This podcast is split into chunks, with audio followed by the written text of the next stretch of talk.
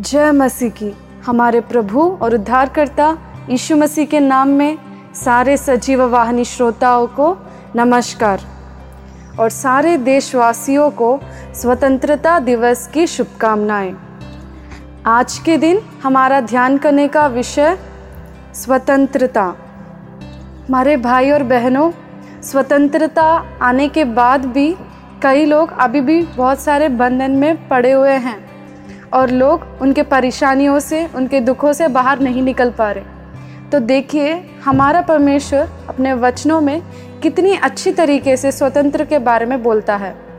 आपने कभी सोचा होगा कि क्या स्वतंत्र मुझे कैसे मिल पाएगा?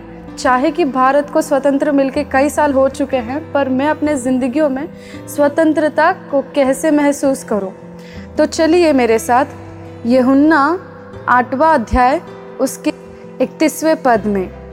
तब यीशु उन यहूदियों से जिन्होंने उस पर विश्वास किया था, कहा, यदि तुम मेरे वचन में बने रहोगे तो सचमुच मेरे चेले ठहरोगे। तुम सत्य को जानोगे और सत्य तुम्हें स्वतंत्र करेगा। तो प्रभु यीशु मसीह इधर कह रहे हैं कि, अगर तुम सत्य को जानोगे तो वो सत्य तुम्हें स्वतंत्र करेगा।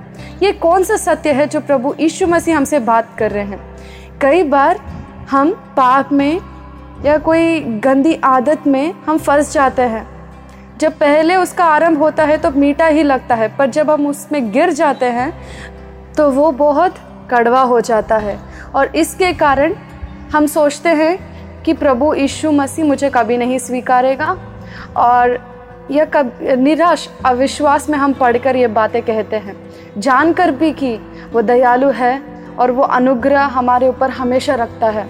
तो आज के दिन परमेश्वर आप सभी को ये सत्य बताना चाहता है कि कि हम पाप के दासी नहीं हैं। जैसे हम देखते हैं रोमियो का पुस्तक छठवा अध्याय, उसके सत्रह पद में, परंतु परमेश्वर का धन्यवाद हो कि तुम जो पाप के दास थे, अब मन में उदास उपदेश के मानने वाले हो गए, जिसके सांचे में डाले गए थे और पाप से छुड़ाए जाकर धर्म के दास हो गए। परमेश्वर की महिमा हो कि अभी परमेश्वर हमें उसके लहू से हमें धर्मी के दास बना दिया परमेश्वर ने। तो इस वजह से आज के दिन आपको खुश रहना है, आनंद भरित रहना है, क्योंकि परमेश्वर आपको अभी पाप के दास नहीं, पर धर्मी के दास को ठहरा रहा है। आज के दिन आप सभी धर्मी लोग हैं, इस वजह से क्योंकि आप सभी ने प्रभु यीशु मसीह के ऊपर विश्वास रखा और इसके द्वारा आपको उद्धार और स्वतंत्रता प्राप्त होती है।